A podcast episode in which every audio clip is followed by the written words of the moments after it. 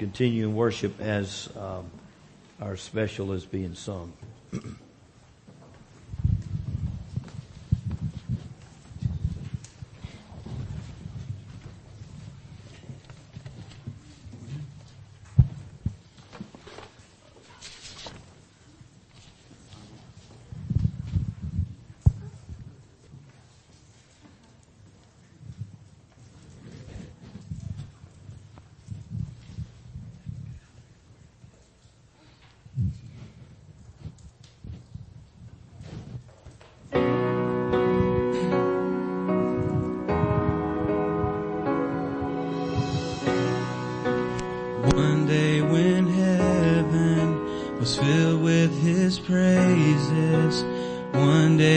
sin was as black as could be, Jesus came forth to be born of a virgin, dwelt among men, my example is he. The word became flesh and the light shined among us. His glory revealed. Living he loved me. Dying he saved me. Buried he carried my sins far away. Rising he justified freely forever.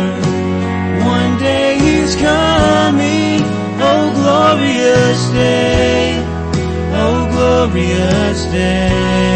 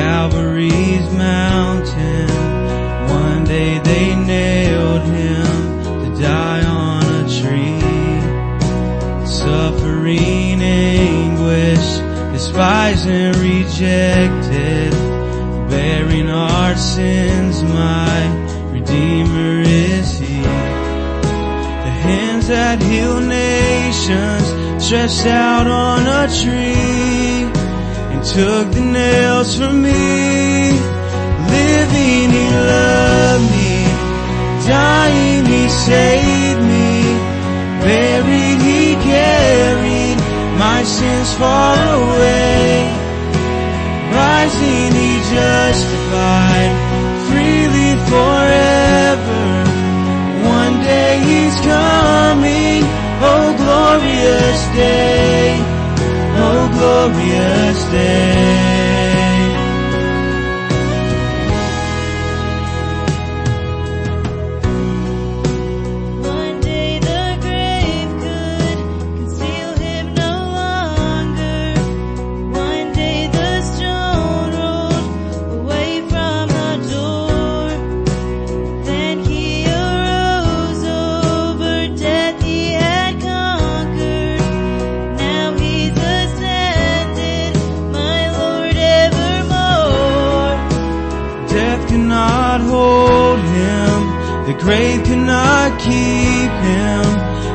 Rising again. Living, he loved me. Dying, he saved me.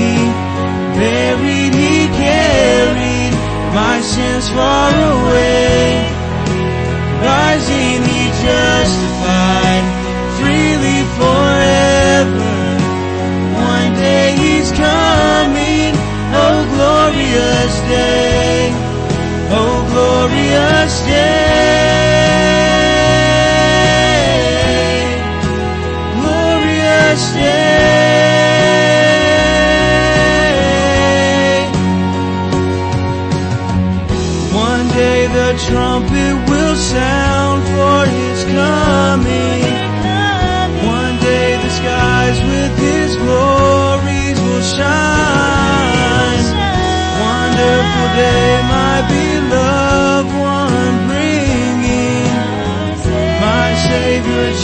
Jesus is mine. Living he loved me.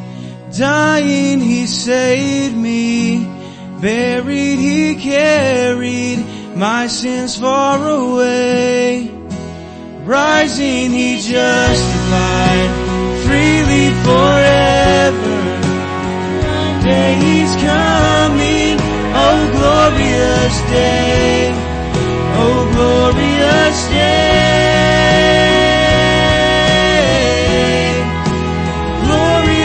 day, oh glorious day.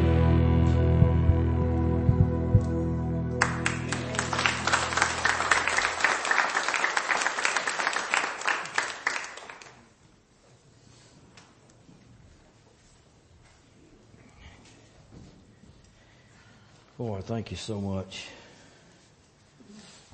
I hope that was a surprise enough. That was supposed to be a surprise. Was it a surprise? Okay, good. Happy early birthday. Um, boy, thank you so much. You could, I, I don't think you could have picked a more appropriate song. Thank you. What, what a, what a blessing. What a blessing. Thank you. Well, let's continue uh, under God's leading this morning. Uh, some cross talk, things that were said from the cross, what Jesus said. You know, I think a lot of times we get so caught up until uh, we we we don't know if we believe that those things were really said from the cross or not. Well, I read my Bible this week over and over and over again, and, and, and I'm convinced if it's in the Bible, and it is, then it's true, and Jesus said it. And he didn't say it just because he didn't have anything else better to do. He said it for you and for me. So I pray that God will use this message today as we go through this, these rest of the sayings on the cross. It's been a blessing to study. Well, a young boy and his mom attended church together one Sunday morning. And during the sermon, the boy was listening very intently. The preacher's sermon on the cross and the crucifixion was so moving that the boy began to cry. He couldn't control himself and, and the more the preacher preached, the more the young man was touched and moved and, and stirred and he began to cry out loud. Where everybody in the congregation could hear him and people began to look at him and his mom became so embarrassed of her son that she pulled him close to him and said, son, don't take it so seriously. Man, as I read that this morning, uh, this week, and as I shared that this morning, I couldn't think, help but to think about a question and it's this. How seriously do you and I take the cross? And I was reminded that the cross has meaning. And that as Jesus hung there on the cross, those things that he said back then and to us today, we need to take them seriously. So could we just for a few moments together, could we just embrace, if you will, the value of the cross? Can we do that today? Please do this for me if you will. We need to embrace the value of the cross. I want to go back and reread the two verses that I read last week, John chapter 19. Turn there with me, if you will, John chapter 19, and let's read verses 17 and 18. It reads this way. And he, bearing his cross, went out to a place called the place of a skull, which is called in Hebrew Golgotha, where they crucified him and two others with him, one on either side and Jesus in the center. The word of the Lord. And God, we bow before you today thanking you for your word. I know God, there are things in there that we would like to omit, that we would like to, to brush under the rug, if you will. But God, you have given us your word in its entirety for us personally and corporately. So God, I pray that we would embrace not only the cross, but we would embrace your holy word today. And I pray in your name and for your sake. Amen. Last week we, we saw the first two sayings and today I want to pick up and cover with you quickly the last five of those sayings. Last week Jesus said what? Father, forgive them for they do not know what they're doing. And then he turned to one of the thieves that asked for forgiveness and he said what? Today you will be with me in paradise. Let's pick up saying number three and we find out in John chapter 19 verse 26 and 27. When Jesus therefore saw his mother and the disciple whom he loved, that's John I might add, standing by, he said to his mother, woman behold your son. Then he said to the disciple, that's John, behold your mother. And from that hour, the, that disciple took her to his own home. I don't know if you realize this or not, and I'm, I'm sure we, we probably are not a hundred percent sure, but in reading and studying this week, I, I was told, I was was reading and, and understood most every guru and expert in the word says that when Jesus was hanging there and Mary, and, and Mary uh, the, the, mother and, and uh, John were there, it was, they were so close that they could, could have reached up and touched his feet. Now again, I don't know, that's neither here nor there, but it does make sense that that's how close they were to Jesus. But isn't it interesting? Woman, behold your son is what he says. Son, behold your mother. Can I say this to us? Meeting the needs of others. Meeting the needs of others. As we see Jesus in this most enormous pain, do we find him thinking about himself? Is he thinking about himself? Absolutely not. But we do find him thinking about someone else, at least in this saying, and it's his mother. His mother was on his mind. And on the cross, don't you think that she was reminded that she needed to understand Jesus not only as her son, but now as her savior. In these two verses, it was Jesus' intent and it's very clear that he was to commit his mother to the care of John and John to the care of his mother. Yet once again, in the middle of all of this pain, what is Jesus doing? He's demonstrating compassion church, as I thought about that this week, that's exactly how we are to live. Never so overwhelmed with our pain that we lose sight of the needs of others. Philippians 2 4, we know this verse. Let each of you or let each of us look out not only for his or our own interest, but also for the interest of others. How do we rate in meeting the needs of others as Christ Jesus did. Number four, Jesus cries out here. He doesn't just say, my God, my God, why have you forsaken me? No.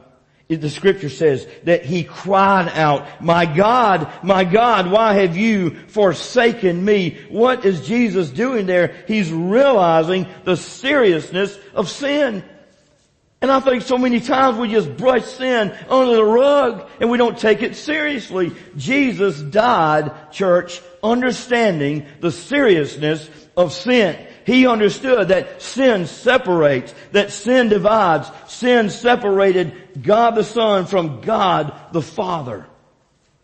Look at that word forsaken. Forsaken. As I thought about that and as I looked it up in Webster's dictionary, I, thought, I said, you know, that's gotta be one of the most painful words that could ever be used to describe a person because it means this, alone and desolate. Alone and desolate. So the Lord Jesus was forsaken, it said. His cry simply meant this, God, why have you deserted me? We must see, listen to this, that as Christ was forsaken, as he was deserted, as he was left there alone, there was some profound significance there. Meaning this, that sin, get this, sin did what nothing else in the world could do. Sin separated. Man could not separate the Father from the Son. Demons could not separate the Father from the Son, nor could Satan separate the Father from the Son. But sin could, and not only sin could, but sin did. It caused the Son to be separated from the Father.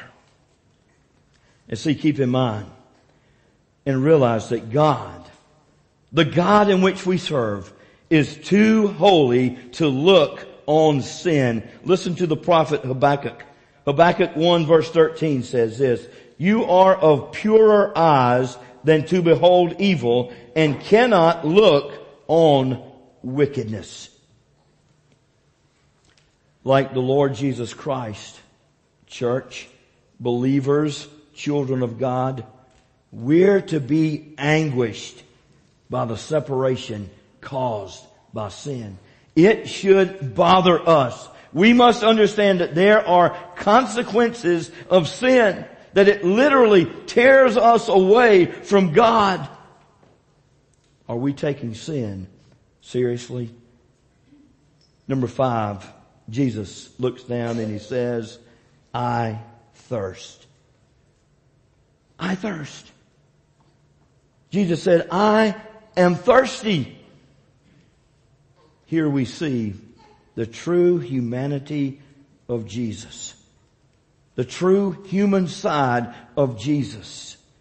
He was not thirsty for God. He wasn't saying, I'm thirsty for God my Father. He was saying, I'm thirsty for something to drink. He, he needed a physical need met. And guess what? He couldn't get it himself. So what does it tell us? That Jesus depended on others as we should too. And I know what you're thinking. Oh, I teach my kids. Be independent. Don't depend on anyone else. We can all, if we're honest with ourselves, have said we've depended on someone else before in our life. Jesus was familiar with human needs. He was sympathetic towards his children. Listen to Hebrews chapter 2 verse 17. It says, therefore in all things he had, he had to be made like his brethren and he might, that he might be a merciful and faithful high priest in things pertaining to God to make propitiation or sacrifice for the sins of the people. For in that he himself has suffered being tempted, he is able to aid those who are tempted. 100% man Jesus was, yet 100% God.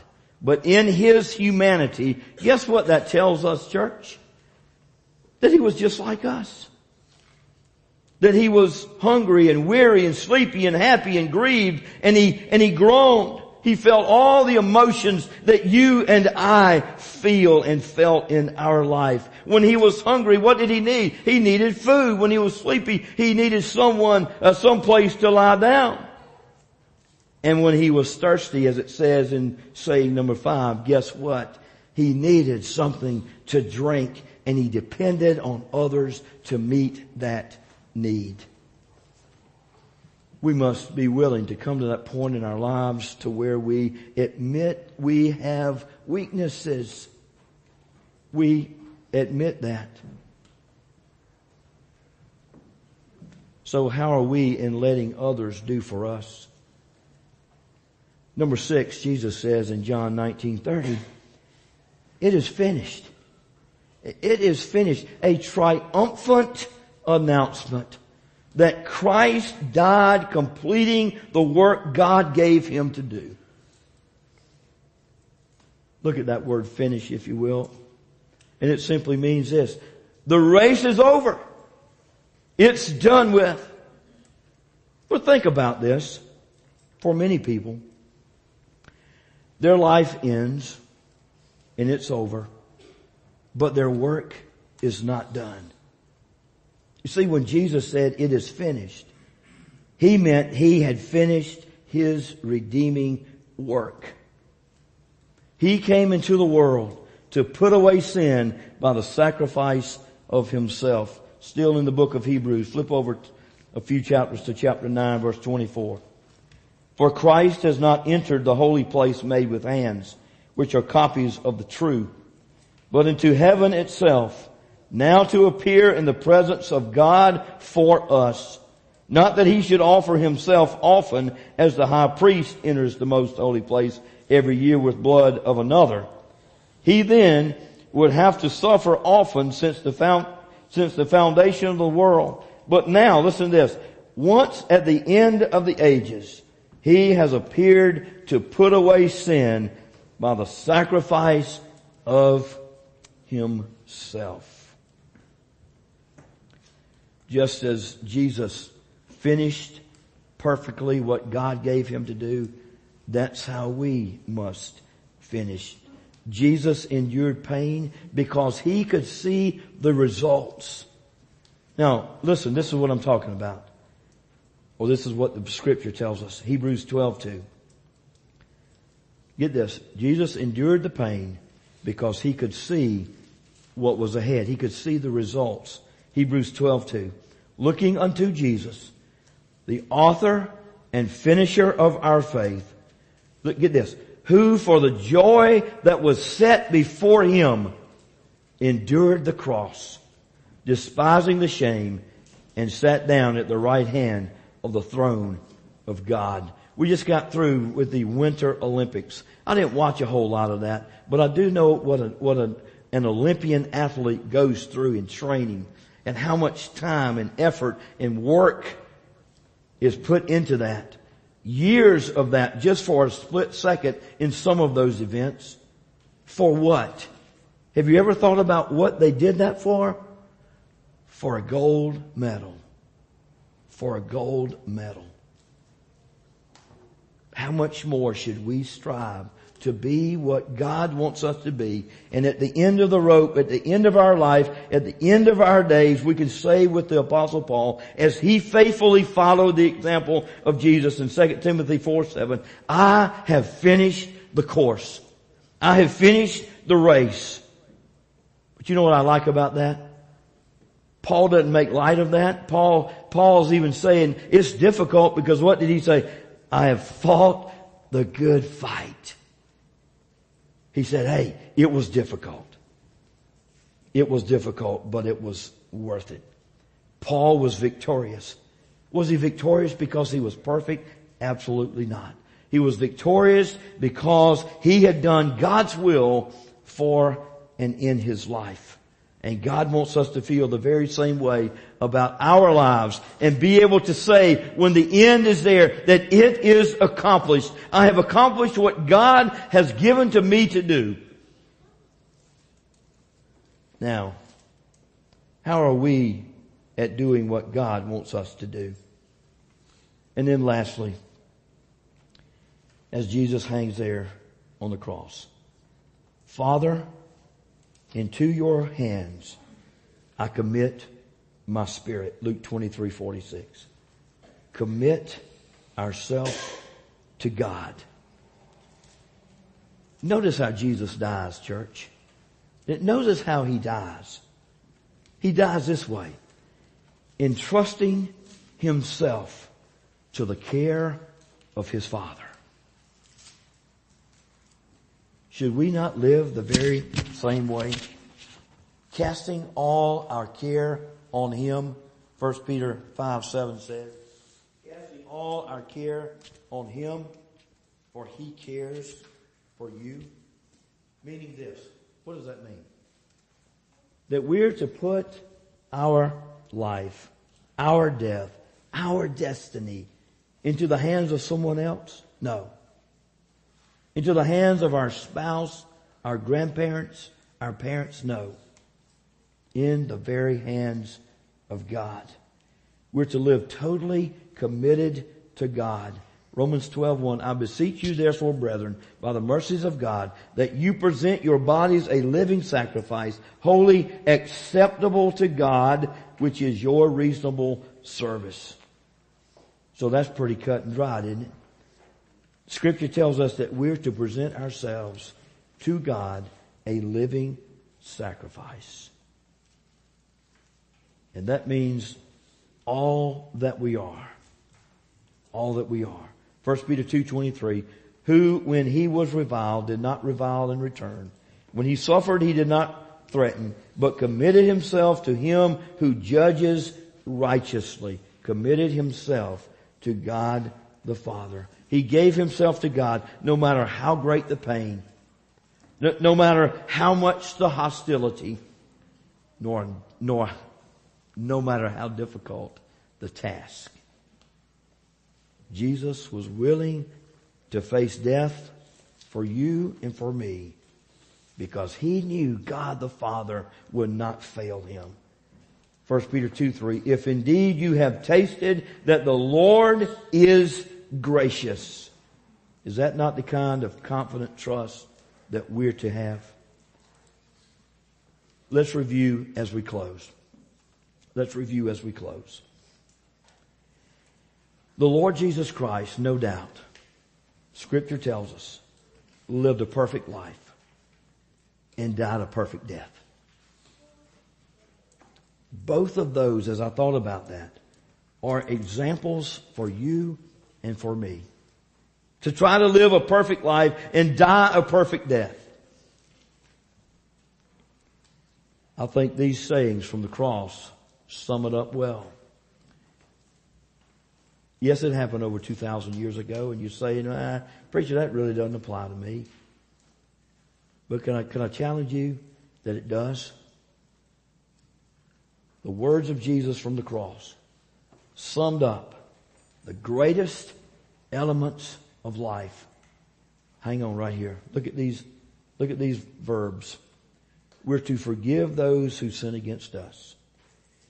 We're to give the truth to the lost. We're to love selflessly and show compassion to others.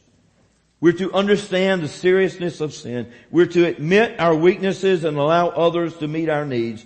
We're to finish the work God gave us to do.